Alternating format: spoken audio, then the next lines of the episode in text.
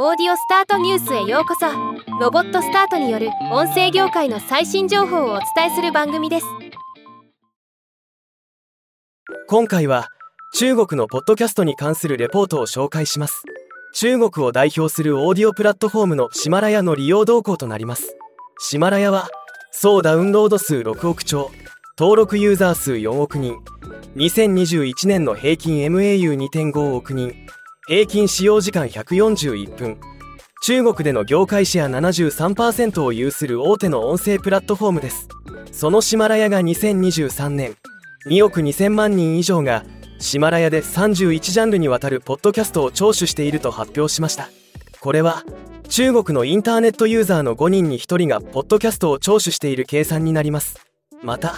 2023年だけでシマラヤのプラットフォームは前年よりも520万以上多くのポッドキャストエピソードを配信したとのこと。リスナーについては24歳から40歳までの比較的若い層が 60% 以上を占め、居住地も北京や上海といった主要都市、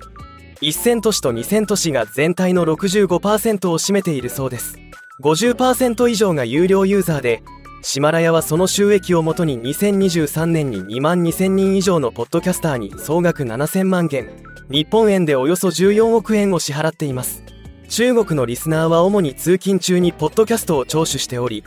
人気のあるジャンルは健康とライフスタイル、中国の歴史、世界政治、最先端のテクノロジー、ビジネスとエンターテイメント、ファンタジーやスリラーの物語となっています。一般的に人気のあるニュースや政治関連の番組については、中国のオンラインコンテンツに対する検閲が非常に厳しいため、番組自体が少ないと指摘されています。ポッドキャスト聴取率で見ると、5人に1人が聞く中国に対して、6.5 人に1人が聞く日本と、少ししか差がないように見えますが、